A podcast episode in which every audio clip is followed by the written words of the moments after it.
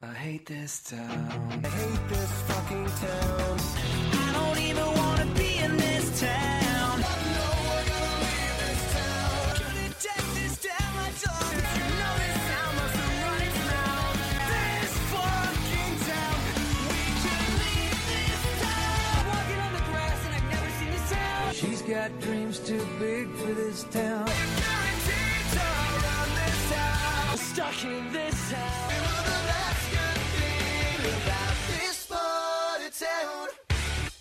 Hello and welcome to Gotta Get Out of This Town, a 1000 pop punk and emo pop retrospective. I'm as always Elaine, and with me there is just one person this time. I am Fletcher, and I have crossed Jordan for the last time. Uh, we are, as always, a pop punk and emo pop retrospective. We're going through every single record tagged as either pop punk or emo pop on Rate Your Music that charted on Billboard between 1999 and 2013. Gonna review them because we hate ourselves. I hate this. Fletch. This is not a week that is going to lead with us being very positive, but I promise, as always, I get creatively scathing. So this week, we are talking about Something Corporate's Leaving Through the Window from 2002. I we've talked about a lot of bad records. I don't think this is like a horrible record.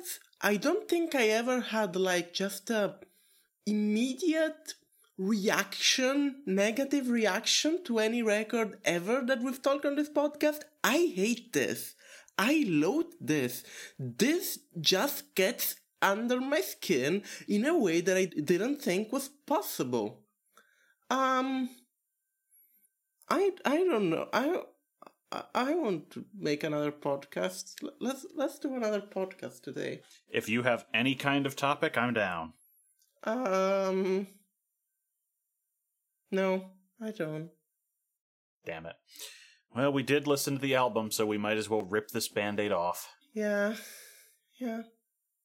You know, I when I started this podcast, I wanted to talk about nice things. I always say this. I say this every episode. I wanted to talk about nice things, things that I enjoy. And then this happened. Our next two weeks are positive. They're the Get Up Kids and Avril Lavigne. Oh. Now, you think we'll be positive about Avril Lavigne? I think I'll be positive about Avril Lavigne. Okay, you'll be. You'll be the one doing that, I guess. You're wait, you're surprised by that? I yeah, I mean I only know the singles from those records. I hate that shit. Really? Not a fan. Okay, that's hmm. Maybe I'm just a sucker for female vocalists. I, I those songs are so bad. They are much more pop than punk. That's kind of why they work for me. But they're not good pop. No, they're bubblegum pop that has like a nail in the middle of it just to make it hard. That's it. I would rather listen to actual bubblegum pop than whatever those records are, but whatever. Let us talk about this this thing. All right.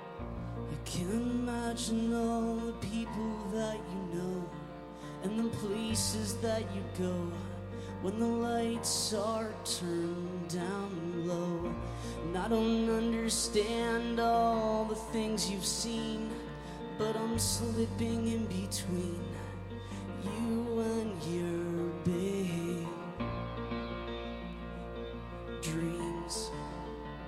It's always you in my big dreams. So, something corporate forms with Andrew McMahon, no relation, on voice and piano, Josh Partington on the guitar, Kevin Page, also no relation, on the bass guitar, Brian Ireland on drums, and Richard Hernandez on rhythm guitar. If you can tell me which guitarist is playing at any given time on this record, I will be surprised.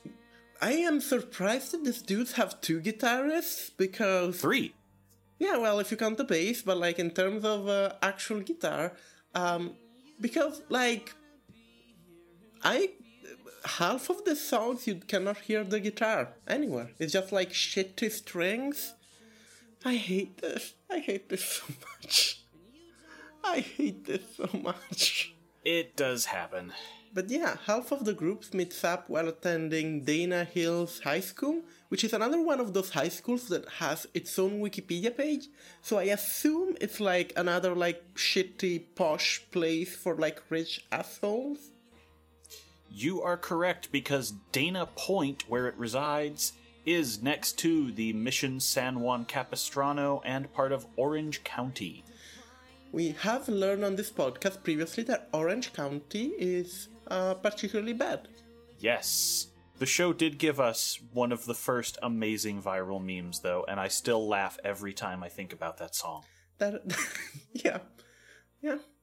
Which is unfair. That Imogen Heap record is fine. Oh, yeah, the record is perfectly lovely, but that song becoming shorthand for we're trying for emotional manipulation that we haven't earned is great.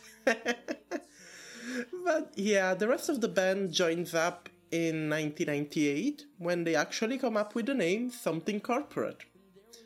The band initially has problems finding gigs, um, as most of them are still under 18 and or 21 at the time, but eventually they get to play a couple of venues, start building a small local following, and you know, you know how this goes.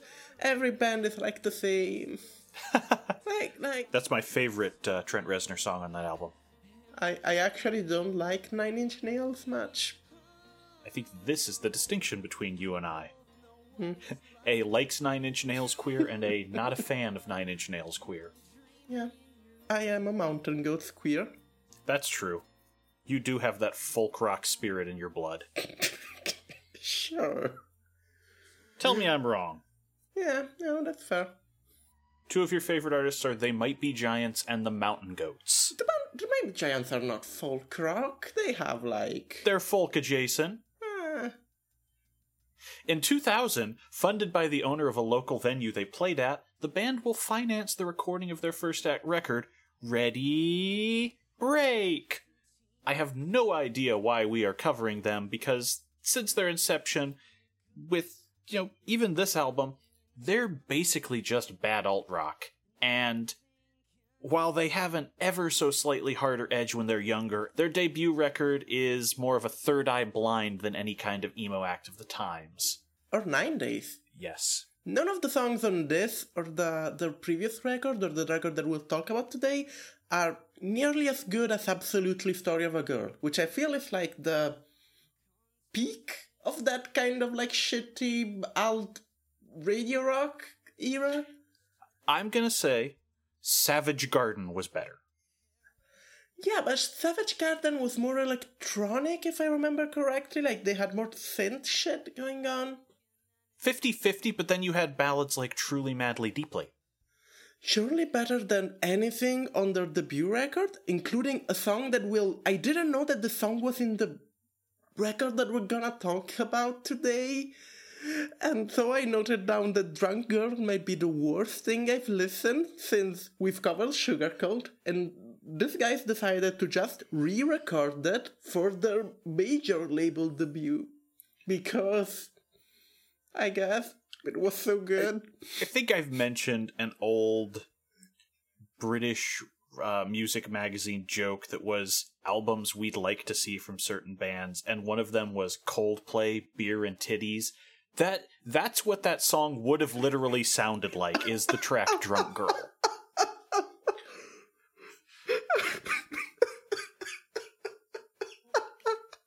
Okay. Yeah. I love that joke. I love that joke so much that I'm still quoting it about 20 years later. Uh, yeah, no, I mean I cannot argue with that. That is, um, yeah. No, uh, the record also has what is probably the most quote-unquote iconic song uh, within something corporate fans, which is Konstantine. It is a nine-minute song that was recorded live, and it's nine minutes because after the six minutes or so that the song is, is more like five minutes, the singer basically improvises the last four minutes because the girl the song was about was at that show and he wanted to really, really impress her and get her back. And I don't know, it's like creepy allo bullshit. I will, it is not a song that I enjoyed. It's nine minute, and when it goes into improvisation, you can really feel it because the lyrics start making no sense at all. And it's clearly just like slam poetry is coming up with on the spot. And um yeah, no, no, no. I'm sorry I'm sorry I'm sorry if you're like a something corporate fan. I loathe this. I think this is hot. This is Okay, I don't think this is horrible. I think if you're into this kind of shit, this is extremely well crafted. I loathe this on principle. I think at the core, this kind of music is horrible. I spent the last 36 episodes every time a band has the shitty radio rock ballad saying that shitty radio rock ballads are the worst thing ever. This is a band that only makes shitty radio rock ballads. I cannot. I, I cannot handle it in my little tiny brain, and I will die soon. Or eventually. I will die eventually. As the token sex haver on this episode, I will say that I will also not stand up for Konstantine. Okay, did you listen to it? Uh, I was going to try and do that before I discovered it was nine minutes long, and that's not happening. yeah. I mean, you could check out the lyrics very quickly because I seem to remember that it has some gems. Come on, that's a reference to Joe just getting it between her tits in the first verse. But I'm slipping in between you and your big dreams. oh no! Oh no, I didn't notice that one. Ah,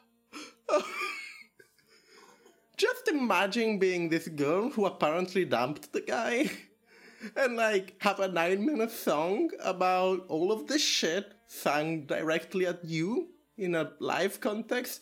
That's creepy. no good song has verse 9 in the pop punk space. Chorus 3. Oh. God. Oh my god. Oh, this is really bad when it just becomes begging to what I guess is the woman in the audience at one point. Did you know I've missed you? And did you know I've missed you? Did you know I miss you? And did you know I miss you? Did you know I miss you? God, I miss you. I cut out five lines of that.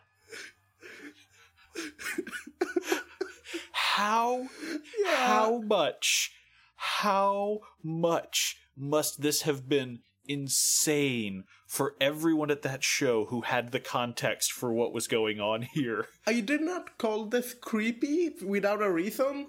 Like, this is, I don't know, maybe there are people out there who like this shit. Like, not the song. People can like the song, it's fine, but like, this kind of situation feels like extremely creepy and manipulative and like, and the guy like describes it as like, oh, this is this cool story about our band. No, we're being a shit. Uh, In 2001, guitar player Richard Hernandez will leave the band via Apple on the Head when he is replaced by William Tell. Shortly after that, the band will begin touring in support of Sugar Ray and Better Than Ezra, noted pop punk legends. Eventually, they build up enough connection to land a deal with Drive-Thru Records and release the EP Audioboxer. None of us listen to Audioboxer. Uh, that EP will feature the most annoying single by the band, If You See Jordan. And You know what? I'm gonna I'm gonna throw a thing that I will explain only later. okay, Uh, if you see Jordan is probably my top three from this record. I hate to say it, but two of the three singles are my top tracks on this just because they sound different. I will say, I have a passionate hatred for this song because after it debuted, it became used in so much of the marketing for one of the worst dramas NBC put on in this era Crossing Jordan. It was a crime drama that had massive production problems over and over. Uh, they would air cliffhanger finales out of order to try and hide an actress being pregnant, among other things.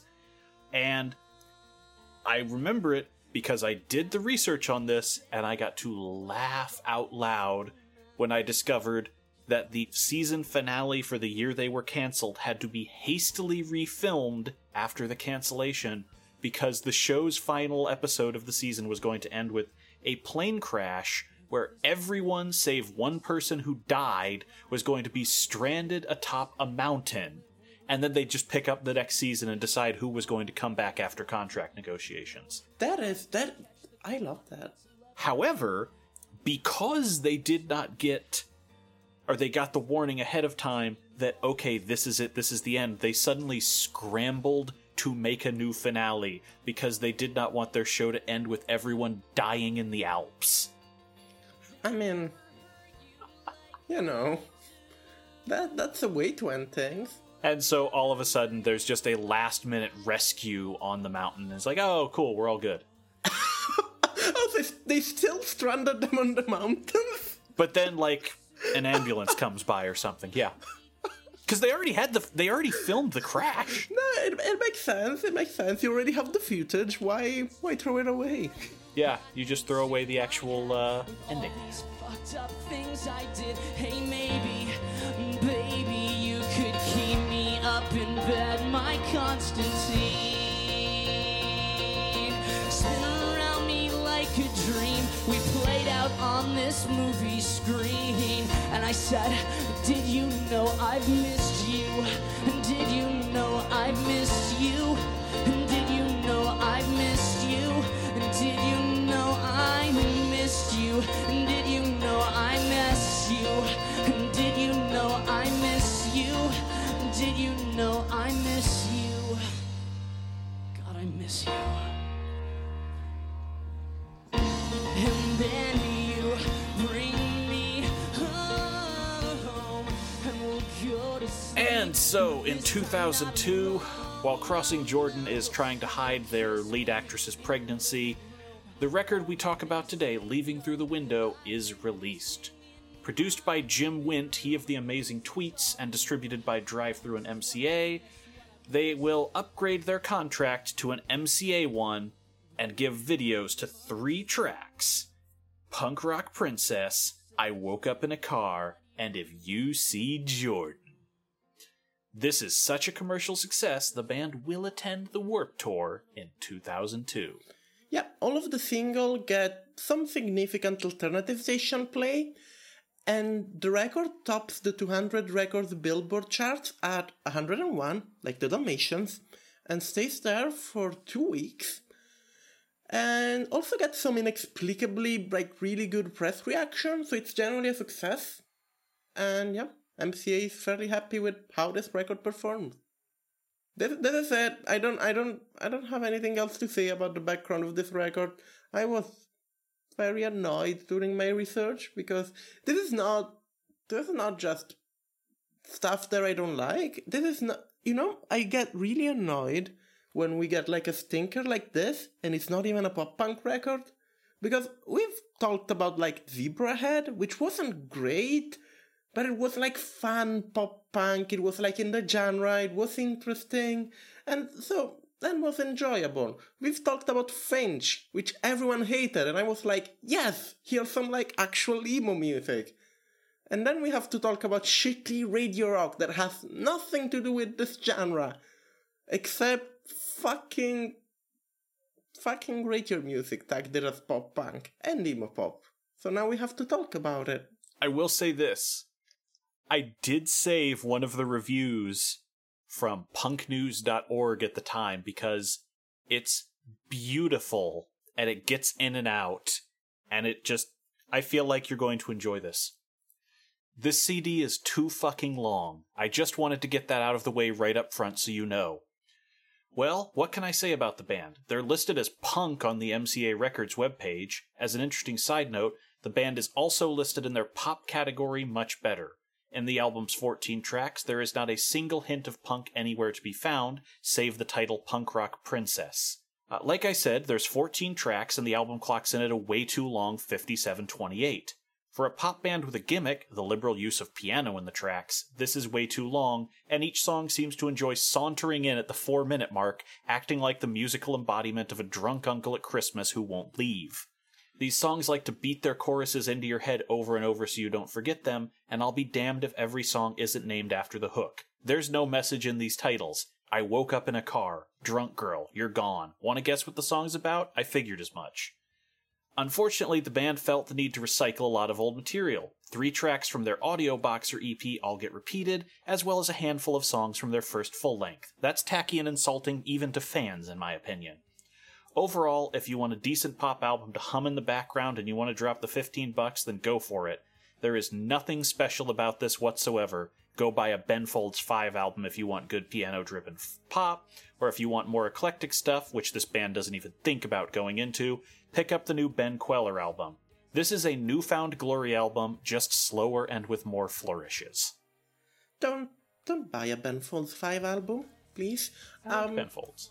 Uh, that is a very good review. Yeah, I I wanted to say something, but I forgot what I wanted to say. So let's talk about this record.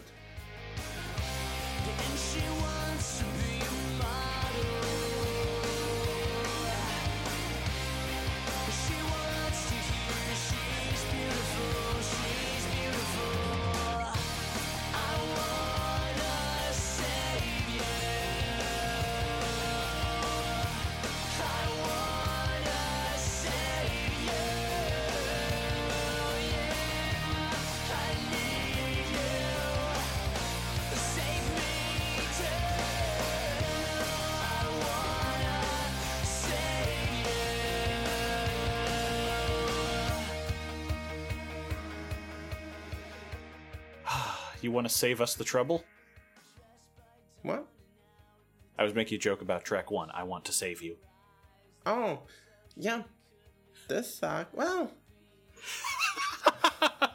I love that the very first thing that comes out of your mouth is this sucked.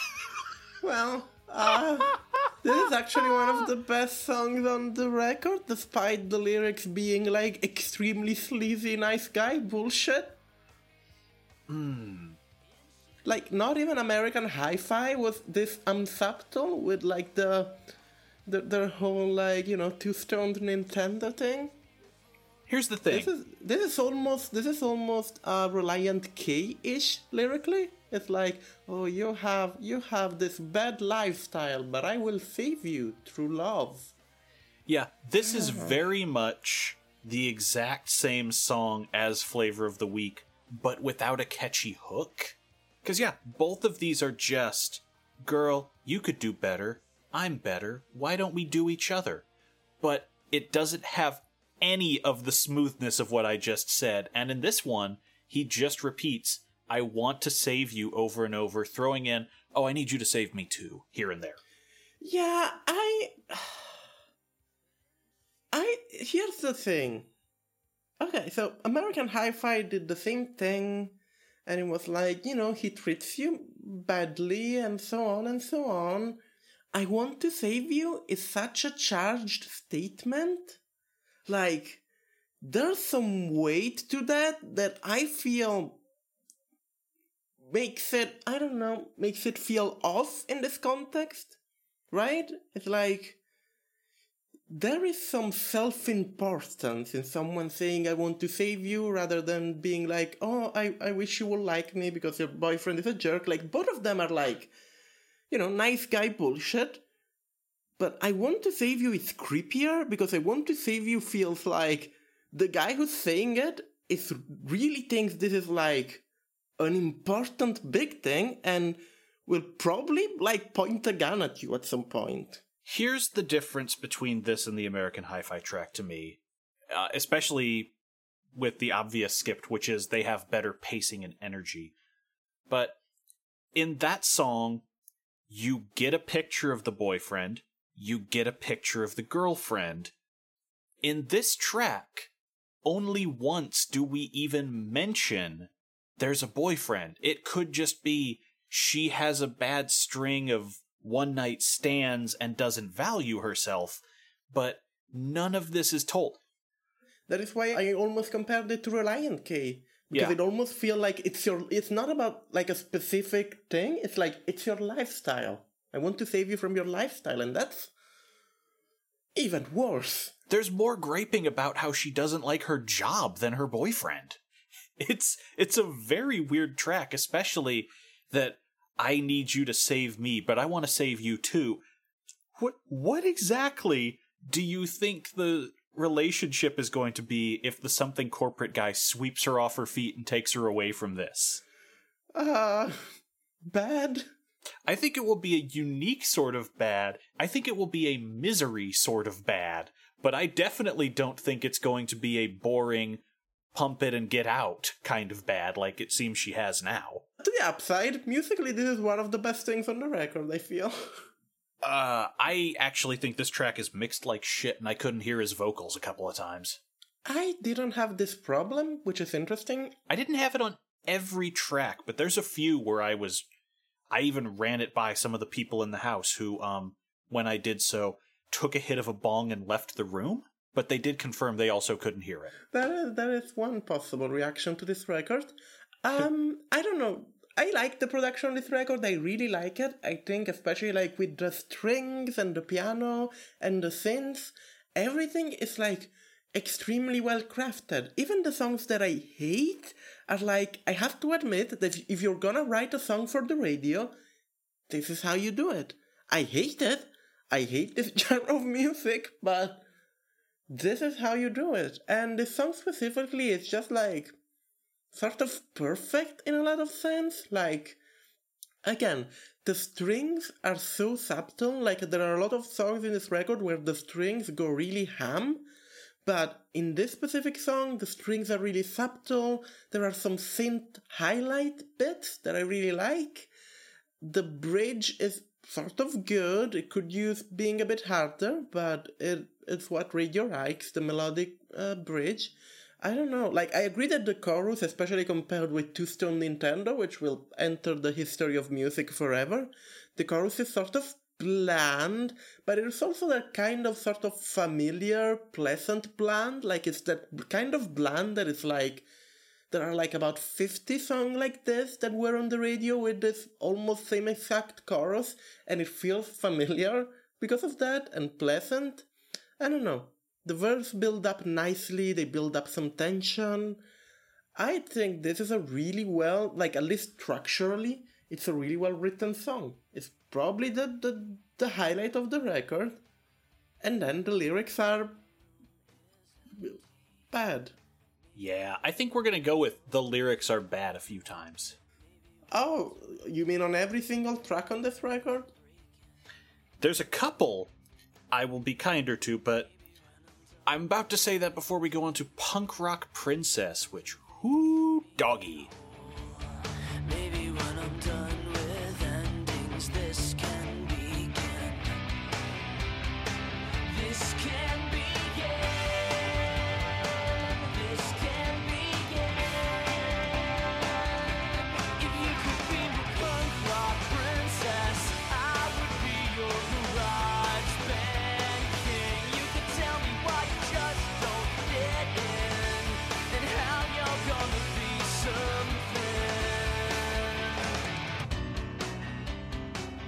So do we want to do we want to talk about the video or the audio first? I have not seen any of the video, sadly.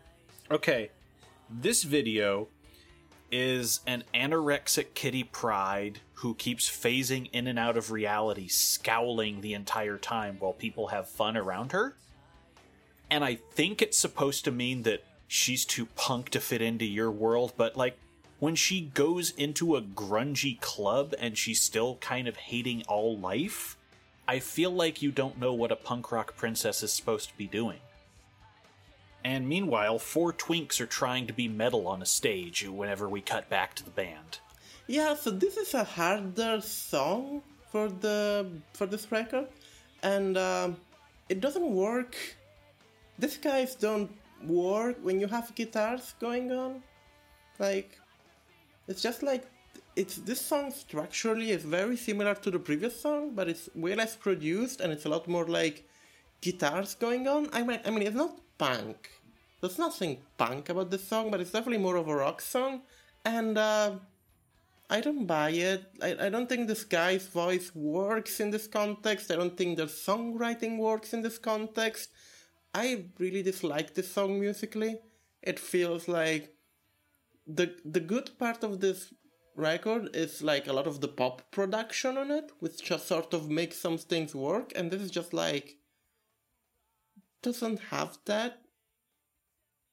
Anyhow, I'm watching the the video, and this is uh, these guys look like Relient K. I cannot take them seriously on this song. I also couldn't tell if the one in orange had a shirt that said Toronto for no reason or if it just said Torrent. What? Yeah, What? it's it's written under the car highway whatever on the orange shirted guy, but he's got a guitar strap, so I can't tell if it's the full word Toronto or if it just says Torrent. And I can't tell because nothing about that shirt looks like Toronto.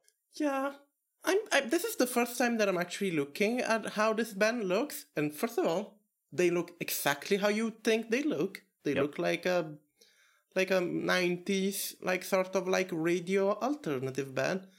And two, like I I they really I'm they're selling me the song Punk Rock Princess even less than just in the song by just looking like that.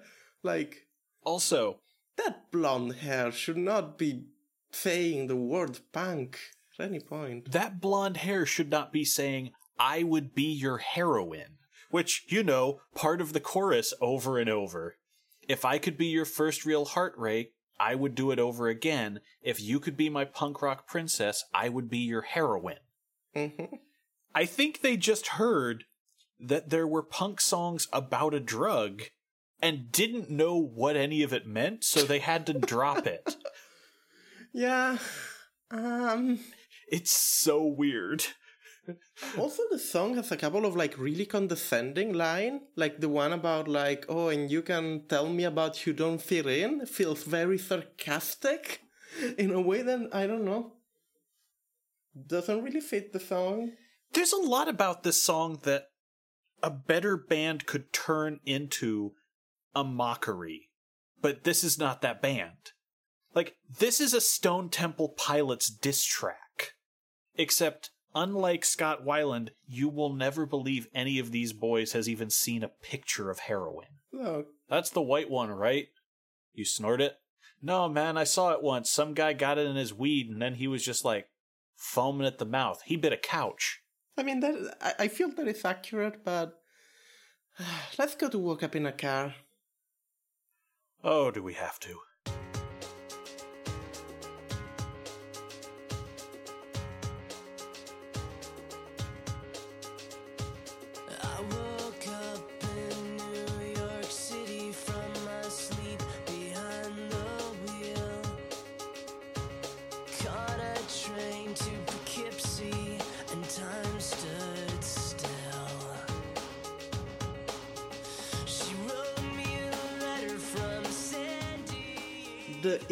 Is the most fucking 90s piano played there. Like, I've heard this on like just every single alt rock song of this era, the radio ones at least.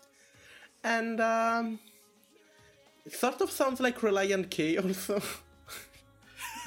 A lot of this album comes off to me like, what if Ben Folds had a head injury just because of the piano?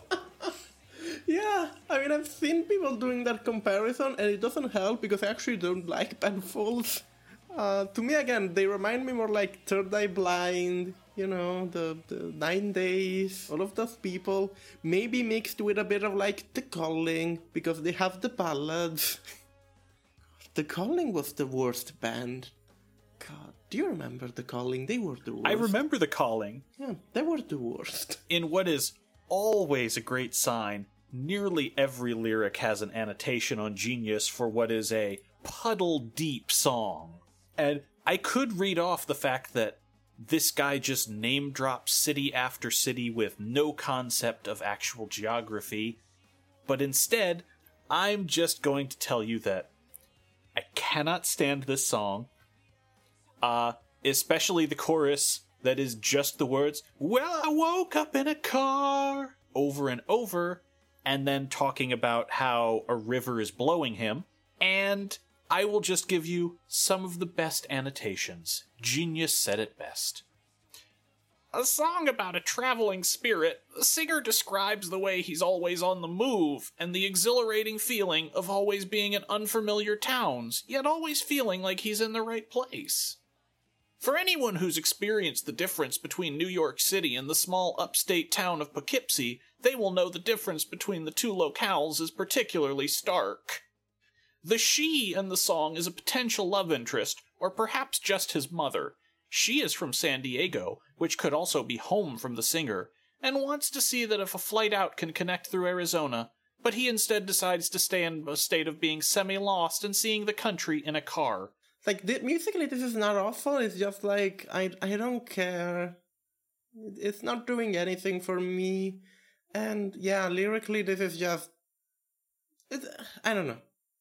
The two previous songs were worse lyrically, just off of being like actively like bad. But the delivery on this tanks it. Yeah, this guy's voice is um a choice. I think it works on some of the ballads, um, and on, doesn't work on a lot of other things.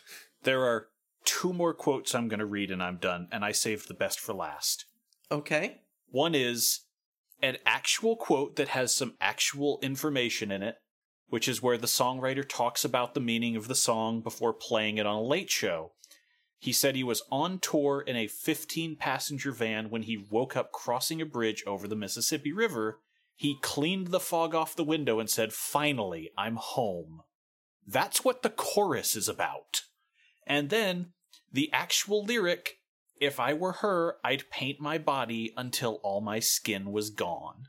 I know it's talking about tattoos, but I really, that is one of the most serial killer ways I could ever hear that phrased. Uh, can we can we talk about a thing before we continue? Sure. This album is 14 songs long. Would you mention that. This album is 14 songs long for an hour of album, basically. Why? Yeah. Why? Why? Why? Why? Yeah. Why? Nothing. Why? Why is it 14 songs long? Nothing is under three minutes. Most of it is four plus. Why is it 14 songs long? And again, as the reviewer pointed out, so much of this is just recycled from their prior releases. Why? It, why? Why are like the last three albums that we talked about on this podcast were all like 13, 14, 15 songs long? Why? Uh, it's because we have angered God, and at least Goldfinger had like two minute songs and like prank phone calls. I never missed a prank phone call in a record in my life until now. None of the tracks is an interlude on this record. None of the tracks is a prank phone call. It's 14 tracks, all of them are over 3 minutes long, most of them around 4 minutes long, and there's no reason for that. No, no one wants 57 minutes of something corporate. I'm assuming not even the biggest fan of something corporate weren't 50 seconds No. minutes of this thing. do you know who wants 57 minutes of something corporate? Andrew McMahon, because he thinks that more is better, which is why noodling and improvising for four minutes was his plan to get a girl back. Yeah, yeah. I I'm sorry. I again, I wanted this podcast to be like a positive thing and I I'm this record this record just takes the worst part of myself and just like pulls them out and like enlarges them. Um Oh, you mean like the next track? A story, a bitter anthem for everyone to hear? a what? That's the title of the track? No, it's If You See Jordan, and that's the opening lyrics. Let's talk about DBC Jordan. want to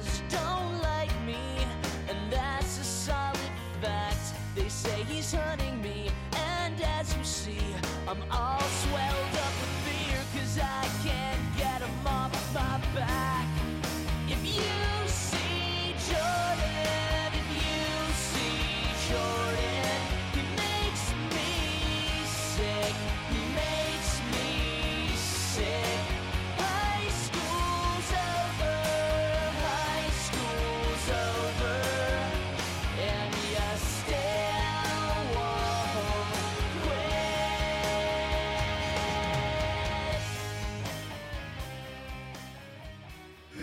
song is sort of right. good. Why is this song sort of good? I hate this. Uh, hard disagree. it's really catchy. I found myself I found myself humming the chorus without noticing throughout the day. This song is the most I have wanted to blow my brains out prepping for this show. Look, I hate every single one of the lyrics on this. They're like really whiny and weird and like the you know the incarnation of the living in your head rent free meme. Uh, but it's sort of catchy, sort of earwormy. I, I I've been humming this all day for some reason. I'm not doing it on purpose. It's just my brain is pulling up this melody. Yes, I guarantee it's only the melody, because if you could remember any of these lyrics, you would be clawing at your skull. Oh yeah, absolutely. And like I don't like the instrumentation. It's like very flat compared to the rest of this record and uh I don't know, they tried to do a story song except that it's completely awful and still the chorus is so earwormy. If this was 2 minutes, I think it would be good. And it's still as it is one of my favorite songs of the record just because it's I it's stuck in my head for some reason. You try to fight me down at Tyler's Beach, and man, I think that's great. And then you drove home real quick. Did you make it in time to masturbate? Real lyrics! Yeah, so this is a song about the singer having a beef with someone, Actually named Jordan. Mm hmm. And uh, it's so like involved. I don't know how to describe it. It's so like this guy's living in your head rent free. And I don't know how like humor is in the song. I don't think it's meant to be sarcastic. I don't know. No, according to interviews, this appears to be real grudges this dude held for so long that they put this track on two albums. It's a single. Have you seen the video? How's the video? It's a guy in a terrible redhead wig just going through a school, flipping tables and tripping people. And then, because the band are more mature, they all come back as adults and take over the school and just decide to mock him mercilessly. and they bring the piano. It's like, okay, I feel like there's two responses from the actual Jordan when a song like this happens. The first is if you have matured since you left high school, you look at this and go, "Oh man, like I I feel real bad." But on the other hand, this song proves that you needed to be beaten up. And on the other, if you're still an asshole, you just got a dude so mad at you that he continued playing this song. It's like, I am the best alpha ever. You do not win if you are the songwriter and you wrote If You See Jordan. It is one of the biggest posting your own L's I've ever seen in music. Welcome to Gotta Get Out of This Town, a, a retrospective of pop punk and emo pop through Twitter references. Also, I gotta say, if you end your song with You'll always be a little redhead bitch, fight me, fucker. Anyhow, that's it. Hmm? No, this song is this song is awful, and yet that chorus, that chorus stuck in my head somehow. The funniest part is they just played that first line over and over as part of the ads for Crossing Jordan because you can't use any other line from this song. Oh yeah, they're not gonna use the ending of the song for their ads. Well, even then, here's the chorus. If you see Jordan, he makes me sick. High school's over and you still won't quit. you can only use one line of that. The final chorus would have been even funnier if they used it, but they didn't, where it's just, fuck you, Jordan, you make me sick. High school's over, you'll always be a little bitch. Someone heard this, had the same reaction you did, which is, wow, that's catchy. And then they went, what if we pay for the whole song to use a single line every week? You'll pay for the whole song, but you'll only need one line. But you'll only need the verse. yeah, no, this is uh this is Im- this record is impressive lyrically, like in the wrong way, in in a way that's like, did no one looked at this and went like, dude, that's uh, that sort of sucks. that doesn't make you come off very well. I just. It's so amazing to me that this is one of the tracks they were so proud of. It's been on multiple releases consecutively. It doesn't amazes me because another track that they were very proud of and that it was a multiple uh, releases repeatedly was the Drunk Girl track. So oh, we're getting yeah, there. we'll get there. Um, I don't know. That's the astronaut is a song. Before you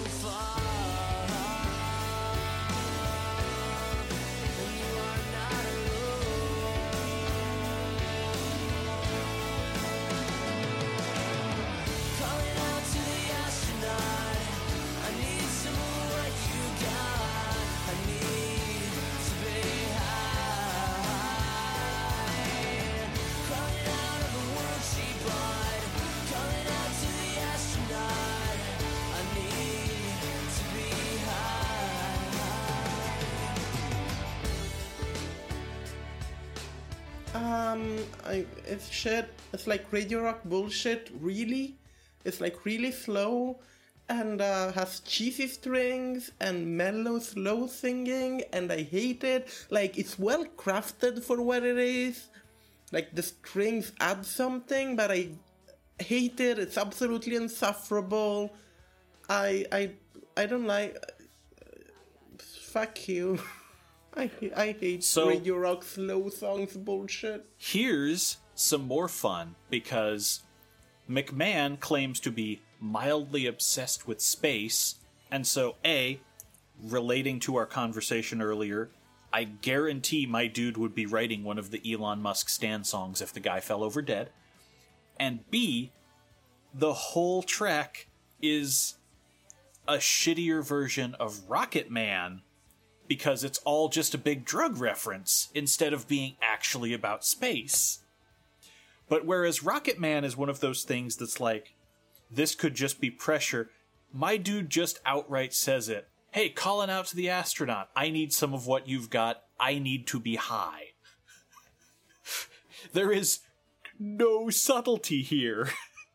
also, there is a Butthole Surfers album, their final one from around this time, which was originally going to be called The Last Astronaut, and I like to think this song is a prequel to that, except it doesn't have the happy ending of The Last Astronaut.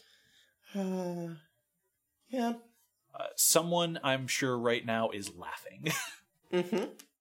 Um, can we talk about another song? This is 14 songs that I don't want to spend like time talking about the astronaut because it's a just boring song. There's some of these I have nothing about, but let's go on to Hurricane, and I've got some words for you.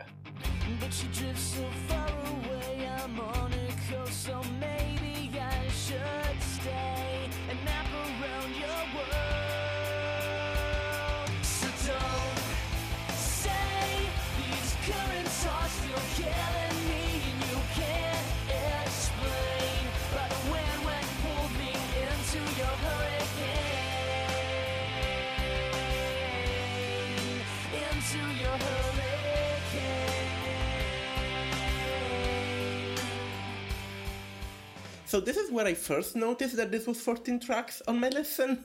so my first note is just like, why is this 14 tracks? This is the first time that I went like, oh, how I wonder how many tracks are left in this, and like, it was a lot. Also, the guitar player showed up like six tracks late.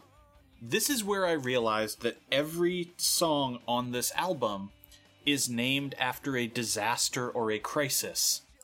I Want to Save You, Punk Rock Princess, both about people who are in terrible living situations. I Woke Up in a Car, Homelessness, If You See Jordan, Bullying, The Astronaut, The Challenger Explosion, Hurricane, self explanatory, Cavanaugh Park, Sexual Assault on the Supreme Court, Fall, It's Funny When It Happens to Someone Else, Straw Dog, the Peckinpah movie, Good News, that Beatles song that everyone hates, Drunk Girl, easily, Not What It Seems, Gaslighting, You're Gone, Kidnapping, Globes and Maps, Missing Titties.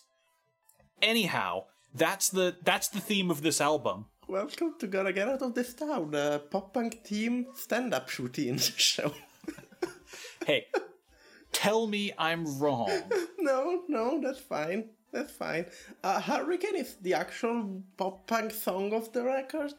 It's more pop punky. The verses are sort of weird, but I don't know, this is sort of decent. Like, it has some energy. It's very bland, radio friendly pop punk, but eh, I'm not gonna pretend that, like, this is any worse than, like, the bad state champs b-sides like this is fine this is the the guy's voice sort of sucks on the more aggressive tracks we already mentioned this once again i don't think his voice works but the chorus is okay this song is okay it's fine like it, this song is like oh we're pop punk again i can i have something to hold on and be like even if like even if this is not the best, I can still be like, this is a guitar driven song. It's a bit energetic, it has a poppy chorus. I'm, I'm just holding tight to the few bits of pop punk on this record and I'm not letting go. Because if I let go, my brain goes away. And I don't want that. I like my brain. It's shit, but I like it. Well, good news. Um, this song actually ties into half the stuff. So you can always just loop back through Hurricane if you need to get a grasp on where we are. Because uh, there's the weird misogyny of things like I'll drown you out, you'll never scream so loud, shout out, don't drown the sound. Uh, hey, I'm dying to figure out a girl because they're aliens there is literally the part where this whole thing is about natural disasters. These currents are still killing me, but I got pulled into your hurricane. Your ears might bleed. Pull me under your weather patterns. And of course, we start cycling into the fact that, hey, it's cool. I don't have to pay attention to you. Maybe I can just follow through and give you your dues. What what what what lyrics is that the last one? That last one is near the bridge. Uh, I missed the first one. Uh, maybe this time I could follow through, feel complete, stop paying due. This time I know nothing's wrong. Hmm. Yeah, again, we sort of established that these guys have very bad, creepy, nice guy lyrics. Uh, I miss Midtown because Midtown were incel in like a very darky way and like you know, sort of like inoffensive way. This guy's like the the the incelness of this guy is the the I'm showing up your door with a gun kind of incelness. Well, here, here's the easiest way to tell. The album cover to Leaving Out the Window is a woman crawling out of what's presumably a second floor window. But the shot is taken down her cleavage from the window. You could have filmed this from the outside of the house. You could have done a lot of things. It's literally just a window down the titty. That's it. That's something corporate. I am going to just take a look at their next album and see if I recognize anything off it uh, or see any good review quotes. Oh, they wanted the next album to sound like a winter album. And apparently part of it was inspired by the U.S. going to war in Iraq. okay. Okay. no. no. Oh my god. Uh, I don't even know what I was expecting. but that was definitely not it. Also, they got it down to a mere 41 minutes. Okay, how many tracks? 12. Okay.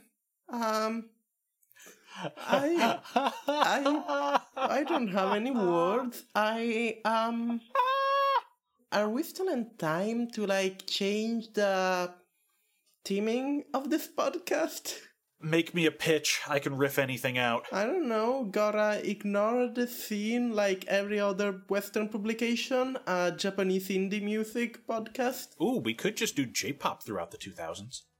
Let's just follow Utada Hikaru's career for a season. Yeah. Yeah, let's just talk about Gackt. yeah! Did you know that I have to hear a Gackt song weekly doing editing for another show because he sang the theme to Kamen Rider Decade? Oh, that's great. That's that's very Gackt. that is very Gackt. On the road, da da da da da da da. yeah. Ah, uh, so what is next?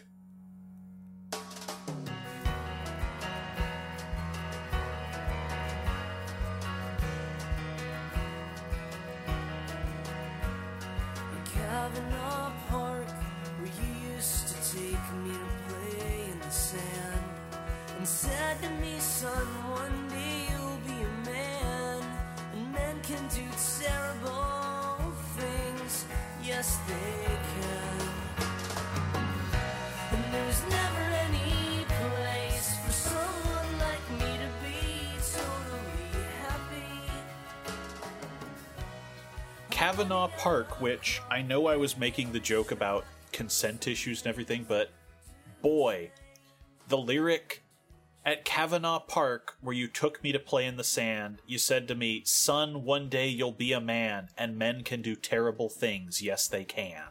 Yeah. That's this song. Um. So this sounds like wherever will you go. This sounds like I don't want to miss a thing, and I sound like I'm going insane. Um, No, no, you definitely don't, because I have the notes. This is sultry Aerosmith about this album. The only other things I have to say about this song is that when the piano opening starts, I was expecting Let It Go to start playing, and I got really disappointed that it wasn't Let It Go. Um, yeah, this is it. if you removed the piano from this album, this would probably have a punkier sound. But every time the piano comes in, it suddenly just immediately does a hard right on the wheel out of whatever they were going for, be it a slow ballad, into Vanessa Carlton got drunk at the studio again. it's time.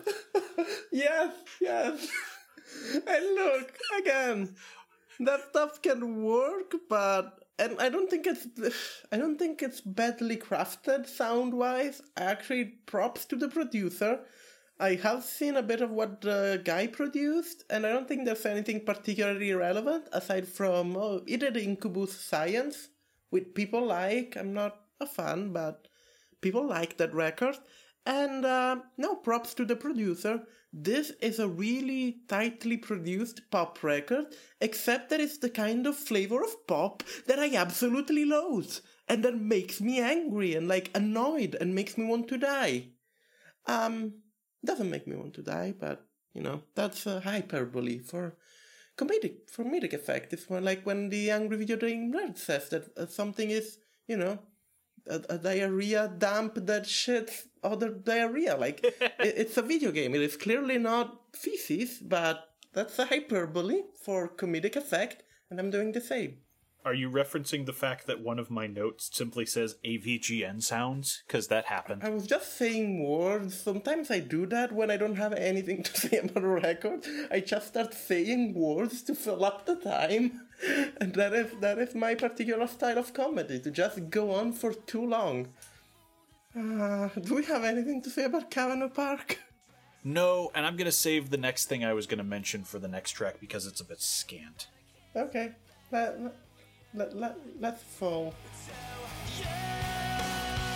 And so I fall.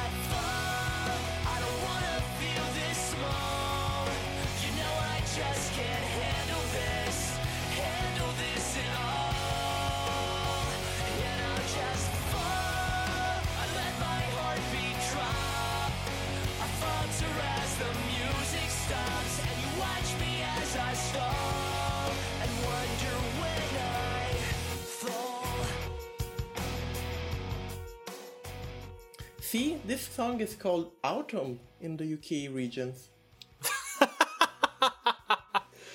Ah, Uh, so this is just Hurricane but slower. And I hate it. like you cannot do that. You cannot have just two of the same track in the same record. Melodically, this is Hurricane again, but slower tempo.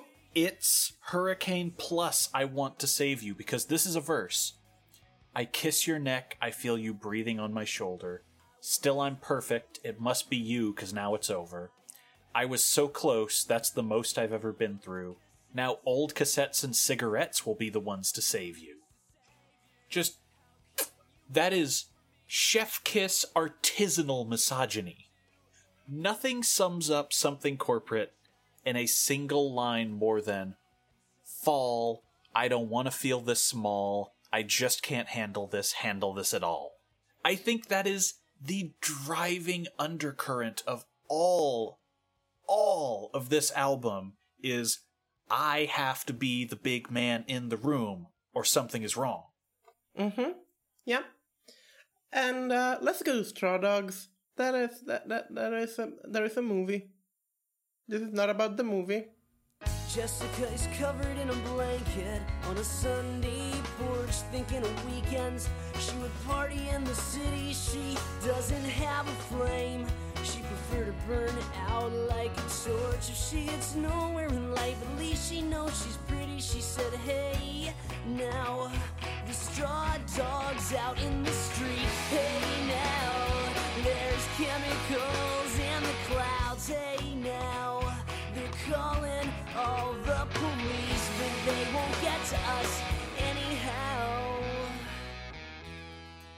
I would rather be in Straw Dogs than listen to this song again. And I know what I just said. Yeah. Um. I don't even care which party I am. So the interesting thing about this song is that I I should like this song. Like it has a 90s alternative sound to it. The instrumentation is actually doing interesting things. The drumming does some like weird stuff. The lyrics are sort of edgy and angsty, almost in an MCR way, in a My Chemical Romance way. And yet, I hate this. Like, I'm not feeling this at all. I don't know if it's the guy's voice. I don't know if ever it's like the pop production drains it of energy. But I, this song, if I look at it like, if you tell me about the things that happen musically in this song, I will tell you, okay, I'm going to listen to the song. I want to listen to the drum doing the weird breakdown at the beginning. I want to listen to the the, the the guitar who does a bit of interesting things. I want to listen to like adding string to this like sort of edgy teen song. And yet when I actually listen to the song, I'm like, no, I'm not feeling it. It, it lacks anything that grabs me. It lacks hooks, and I don't like it. I said that Hurricane is kind of the nexus of this album that everything cycles through, but this really feels like what. Especially reading that quote about how their next album is very wintry and written in response to national trauma. I feel like this is where they're going, and I want to find out if I'm correct about that when we come back to them. And it's the mellowest track on the album it has a lot of the same themes. Hey, we gotta save each other. I'm gonna save you. But the woman on this one, and it's all spoken with a man singing. There's no female vocalist because fuck you, we can't have those in this band. Uh, is the one who says that I'll save you, even despite the fact that right before this is the line, make no mistake, the villains always get the girl. Cool. Just right out there. Right out there with that whole no, they they only like the bad boys. I know I'm I'm making this guy sound much more butch than he is cuz he sounds like this. Mm-hmm. And he has like the you know if you see him like he has like this blonde like Relient K like curly hair. Doesn't yeah. He has golden Rumpelstiltskin curls. He's the baby that David Bowie stole in Labyrinth. yep. And yeah. I mean, he does look exactly like the kind of person you would imagine saying that the bad guy always gets the girl, to be fair. My dude is the cat's paw for the real villain in a bad monster of the week anime. what? What do you mean he betrayed me? No! This, this whole thing. Why? Why? Why? Why? Ellie, we're now two thirds of the way through, and I think that's good news.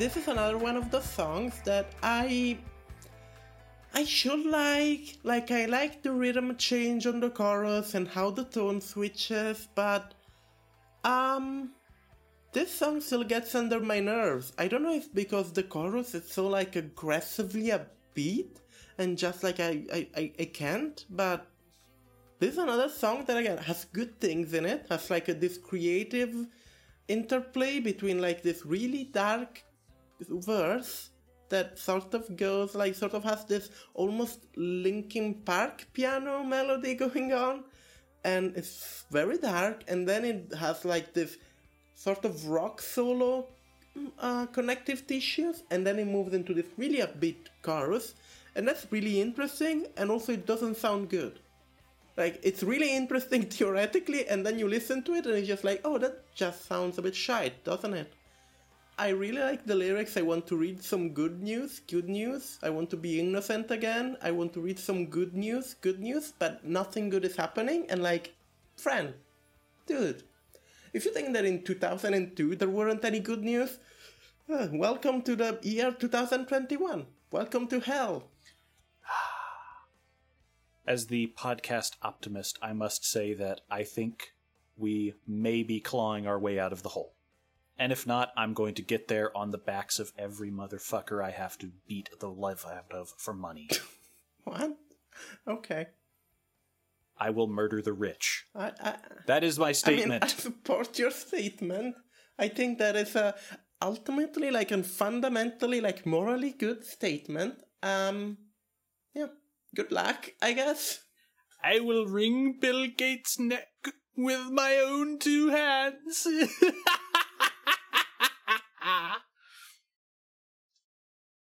Star Wars jokes. Uh, what? Is that a Star Wars joke? I was doing the Emperor. I haven't watched enough Star Wars. I the only thing I know about Star Wars is Luke. I am your father. Oh, okay, that's about right. Uh, here, pretend I did a James Earl Jones voice. Okay. I will choke Bill Gates with my own two hands. Yeah, see, I I, I recognize that. That, that. that I recognize. The Emperor doesn't stick in my mind. Um, I know the pod racing sequence from Phantom Menace. Now this is rich murder. Yeehaw! Uh, what what else do I know from Star Wars? Uh, the sand meme. That one I remember. I hate billionaires. They're rich and own everything. I could keep doing this. And like I know that in the last one, it turns out the protagonist from the new trilogy is like the nephew of like the bad guy from the other film, but I haven't watched those movies. I just read that, and it was really funny. Um, we can we can move forward. Even I haven't watched the last one. I I haven't watched any of the new ones. It's just like I don't like this. I don't know why people like this. I don't understand humanity. I don't understand humanity seems a little hard for the movies, but alright. people treat Star Wars like it's a fucking religion, and I don't get it. Like, the original trilogy is sort of mediocre, and the, the, the prequels are just bad. I am not against spectacle.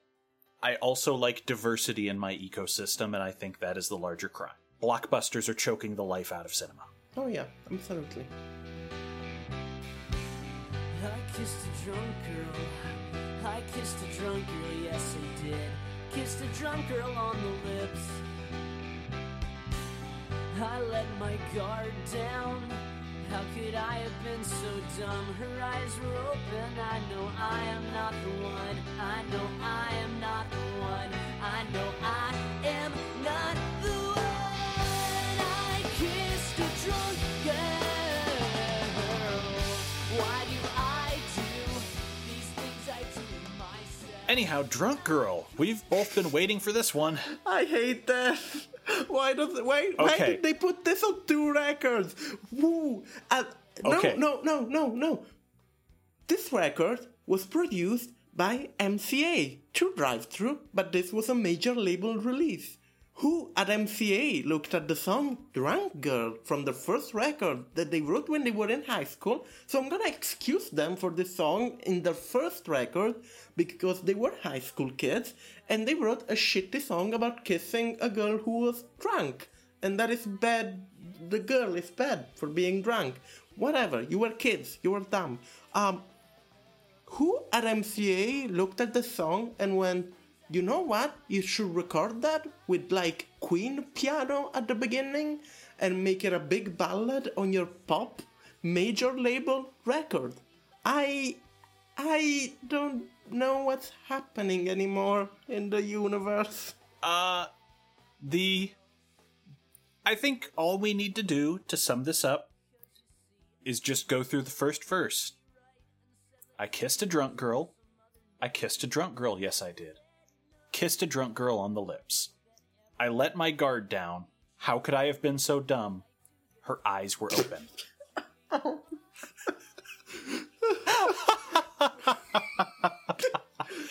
That's it. That last bit just punctuates all of the raw stupidity that went into this track. That's it. You could replace drunk with dead in all of the lyrics of the song, and the song would make the same amount of sense, which is, I don't know, at least 0.5 on our murder song counter. It's definitely close. Literally, the only thing that would be weird is the line where she says, No, no, it's cool, let's keep going. That's it. That's literally the only thing that changes. Also, it does make the end of the song even weirder when it's talking about a dead woman. I know you don't care about me when all is said and done, and I go home feeling lonely. You'll have had your fun. Do you even remember? Just, just cursing out the dead. How dare you forget me in your unlife? That is the something corporate promise. Yeah, I don't, I don't, I don't have words from this song. It's they made, and it's a more straightforward like rock song in their first record, and they add their piano. So at the beginning, it just sounds like they're going into I don't know Bohemian Rhapsody or something. It just sounds like a Queen ballad. I, it's it's such a weird choice in so many ways. Did I bring up the Alanis Morissette cover of My Humps before? Well, when you talk about yeah, we just we just did the same song except now it has slow pianos. That's the vibe. This is Alanis Morissette Drunk Girl as opposed to Black Eyed Peas Drunk Girl. Also, the Black Eyed Peas could make Drunk Girl a fucking banger. That's it. That's the Drunk Girl rant. I don't know what this podcast is anymore. And not because we're doing an offshoot, this is an official mainline episode of the podcast, and I don't know what this podcast is anymore. I. Well, I'm Ellie, lost. that's because it's not what it seems.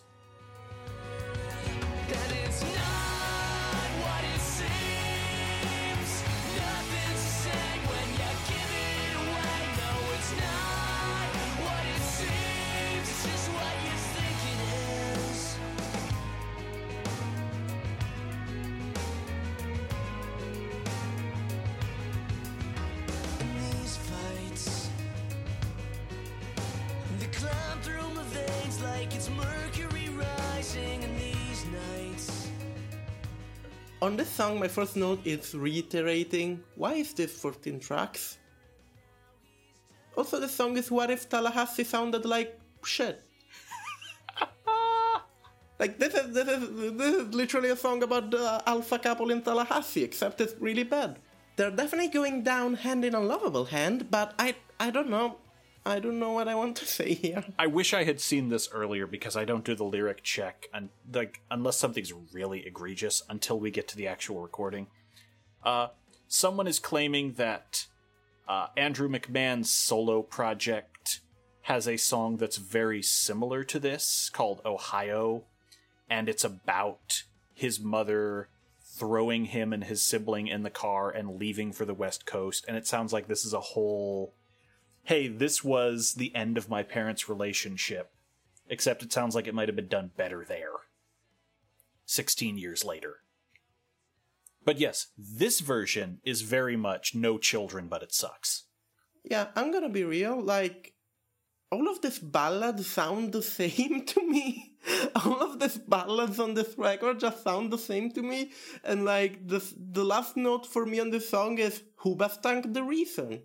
Just to mention another ball- shitty ballad that I don't mention enough on this podcast. Remember the reason? Yes, I do remember the reason. I'm going to be honest, I will never be able to forget Hoobastank, especially since they're part of the Sonic canon now. Oh yeah, this is a song about the dysfunctional relationship, and it's not very, very good. I'm sorry if every time they we talk about a song about a dysfunctional relationships, I mention the Mountain Goats, but they did a whole album about that, and it's really good. It's Tallahassee, and you should listen to it. Yeah, uh, Tallahassee is an all timer.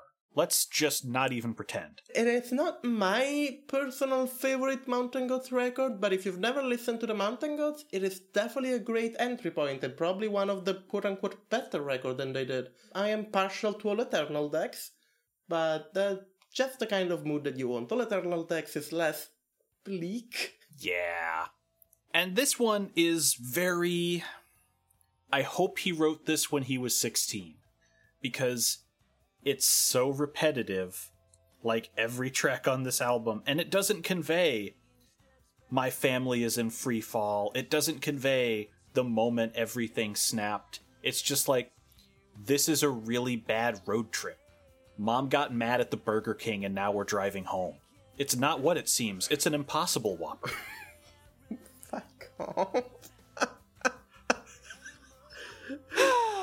Track 13, you're gone.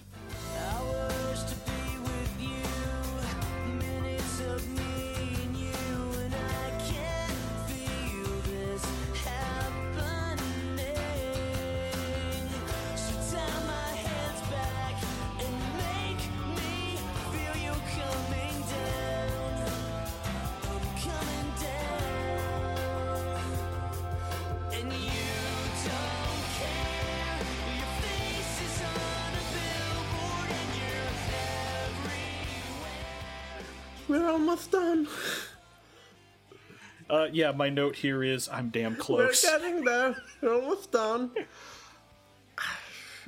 I hate. I don't know. As someone who hates the, the whole like we're gonna review bad things concept of like media in general, this is suffering because this is forcing me to be negative, like very negative about something that I really hate, and that was not at any point the concept for this podcast. I want to be positive. You've only had to do this three times out of about 40 episodes, though. We have a good track record. Uh. we generally find something we enjoy. It's just that this week is so criminally opposed to our tastes and not within the actual mission statement of what we're supposed to be covering. It, yeah, it's it's it, it's so weird. Like these guys were, I don't know why. th- I guess these guys were called pop punk just because they were on Drive-Thru. Is that the thing? I don't know. As as the one review I mentioned said, hey, they're on the punk part of the website, but also on the pop part, and I have no idea why they're on the punk part. So even the label was considering them such. Even Genius has nothing to say about this song, and that's probably because over and over and over it's just the words you're gone, you're gone, you're gone, you're gone, you're gone. I don't hate this song. My first note is a really shitty joke because I write down, is this about most people who listen to this record? Because by track 13, they're probably gone. Um, but yeah, no, this is another ballad, but it's a ballad with a really heavy guitar, wall of sound with guitars. And I don't know if my standard just extremely lowered throughout the listening of this record, but the song was sort of enjoyable. It was like very loud in a way that this record is not often. And uh, I don't know, it was loud. That's the best thing that I can say about this song. It was loud, and not a lot of this record is loud. And I was like, yay, loud. I totally understand that feeling of yay loud because yes, on the back half of this album, that is the kind of thing that I would crave as any stimulation. Do you want to know what I did the instant I was done with track 14 and this is not a joke? Mm-hmm. I walked into my home office and I just started shredding documents so I could hear something with any fucking texture at all. Just for five minutes straight until the overheat appeared on the shredder. That's real. That's really what I did. Well, that's um understandable. There's nothing to these back seven. So let's go on to the final track Globes and Maps, aka the Boob Song. And there's a pain in my stomach from another sleepless binge. And I struggle to get myself up again. Hang on to something that won't break away or fall apart like the pieces of my heart. And globes and maps are all around me now. I wanna feel you. Why is this the boob song? Well, the globes are D cups and the maps are flat women. Globes and maps are all around me. I want to feel you breathe. Globes and maps I see surround No, you. no, no. No. You got the line wrong. Is I wanna feel you breathe me, which it's really co- it is. I I don't know what that means. Uh, the Butthole Surfers also did a song about that. It was called Pepper. I so this is a very slow piano ballad, and um, I don't know. I don't care. I'm not even sure what this is about. Yeah, the line like "Do you wanna leave" or something feels really threatening to me after all of these lyrics that we've seen in this record. Uh, they wanna. Uh, I don't know. I Yeah, this is a complete nonsense song. I'm to be honest. Nothing says how little anyone can care about this song more than I just decided to Google it and see what the results were, and the top one is a Reddit post from r/music nine years ago with a single deleted comment. That's it. Also, uh, more more great lyricism from something corporate is, and I can't take it anymore. Well, I know I can't take it anymore. I can't take this anymore. That's just poetry, right there. Just poetry. Hey, I looked at the second result and it's way worse. r/emo, I built a robot that plays globes and maps by something corporate. It's a music box they built. Is like that one comic where I built a robot that just screams. Screams all the time. yes. yeah, just imagine both of us shrugging as it screams through the background. I don't know. Look, this is a this is pretty much a voice and piano thing, and it has some strings on it that are really like telling you that you should be feeling something. And I am not feeling anything from this. And the voice is really monotone, and they even like mock you at the end because the song stops, and then there's another chorus just being like, "I fooled you." There's more of this record, and I'm done. I don't want. This is not why I came to this podcast. This is not why I founded this. There isn't anything punk, and there isn't any real, like, emo influence, at least from, like, actual emo music. This is just 14 radio ballads. Well, 13 radio ballads, and if you see Jordan, I like if you see Jordan. Um. No, Look, I can find the good things in it. I can tell you that the production is like good and the, the songs are sort of well crafted if your objective is to get some radio play, and your objective is to make that kind of lightweight, like radio music, but I hate that shit. I did not start a retrospective on the career of The Calling. I started a pop punk retrospective podcast. Here's the problem you didn't start a podcast about the calling, but they'll go wherever you will go, Ellie. Shall we end this? Or do you have anything to say about this song?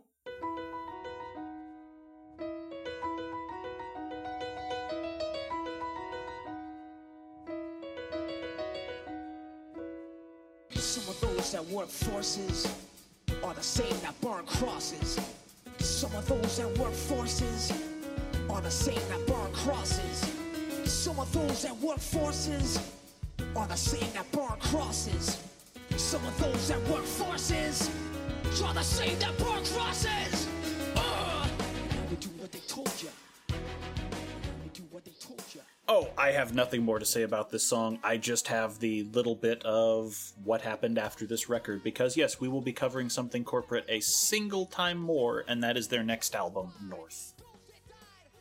After this, the band is going to have a tumultuous period where it turns out that guitarist is to something corporate what drummer is to Spinal Tap, and William Tell is going to depart. However, that is a story for the next time when they decide to start going around with 311 and Good Charlotte for North. Yeah. Uh, do you have any final thoughts on this record? Shall we do final thoughts? I enjoyed just really getting my knives out for the first half, and then the back half was so glacial in a way that left me drained. And I don't. I am like you. I will glee more in the ability to just go at some kind of punching bag, but it's not as fun as when we have good music. And in that case, uh, this was exhausting. This was uniquely exhausting in a way so few things for this show are, especially due to the length. Yeah, there is no reason this should be uh, as long as it is. It's one hour of music for 14 tracks. All of the tracks are like about 4 minutes long. I can see the craftsmanship in this. Like, if you like this, and a lot of people like this, and I don't want to be horrible to people who like this because I get it. It has strings, it has like synths right at the right time, everything enters at the right time. Very few songs go overboard with the strings, which is a big problem when bands have strings in their music. Uh, some do. Some still do, but not all of them do. And um, I don't know, it has good craftsmanship, but I fundamentally dislike this genre of radio rock ballad. The, all of this sounds a lot more like sort of 90s radio alternative music rather than pop punk or anything or emo. And the lyrics are really creepy and not even in a in a midtown way where I could sort of like be like, huh, that's sort of innocuous. Like some of these lyrics show a generally like fucked up a fucked up like relationship with women. like in in the abstract, not even in like the specific. And um yeah, that that's creepy. And it's not even through like a cool emo lens. Like this is not Finch. Because when Finch murders a woman, I'm like, go Finch. um, when something corporate murders a woman, I'm like, please don't murder a woman to the sound of like piano. That's not cool.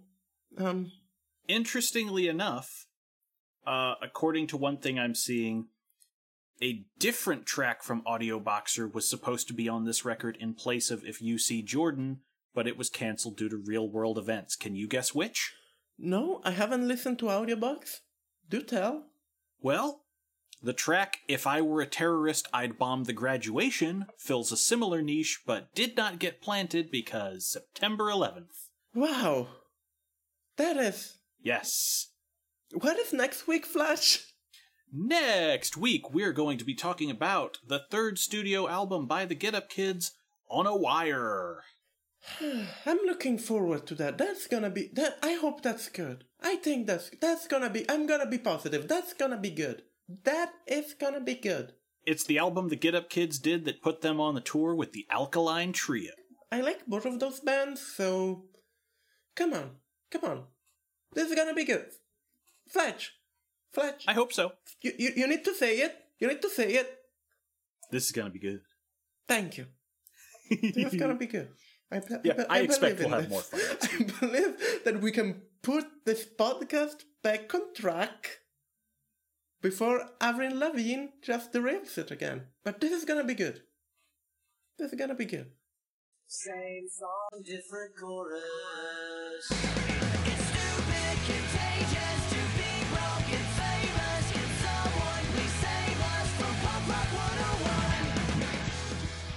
So, this was an episode. You can find us as always on our fantastic website, getoutofThistown.com. You can mail us at getoutofThistownpodcast at gmail.com. You can at us at GGOOTT podcast on, on the Twitter. And uh, yeah, if you're a something corporate fan, you can like insult us there. That's fine. If you think I'm a little redheaded bitch, you can fight me. We're on iTunes, we're on Spotify, we're on Google Play, we're everywhere. Um, if you listen to us on Spotify and you want to know what we think about your band, like listen to the whole episode because it becomes very obvious if you stop listening right when we mention you and then follow us on Twitter. Um, that happened.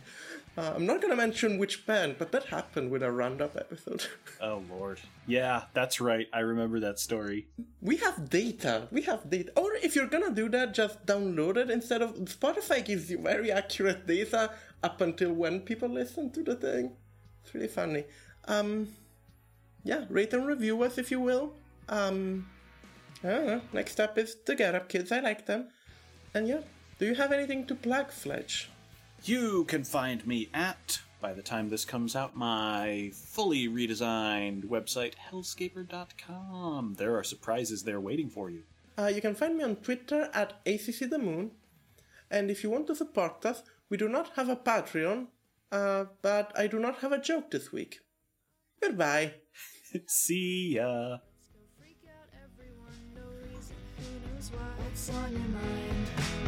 What's on your mind? Not like I've got the time to stick around. I'll catch my flight, make like a pop punk kid and get out of this town. What's on your mind?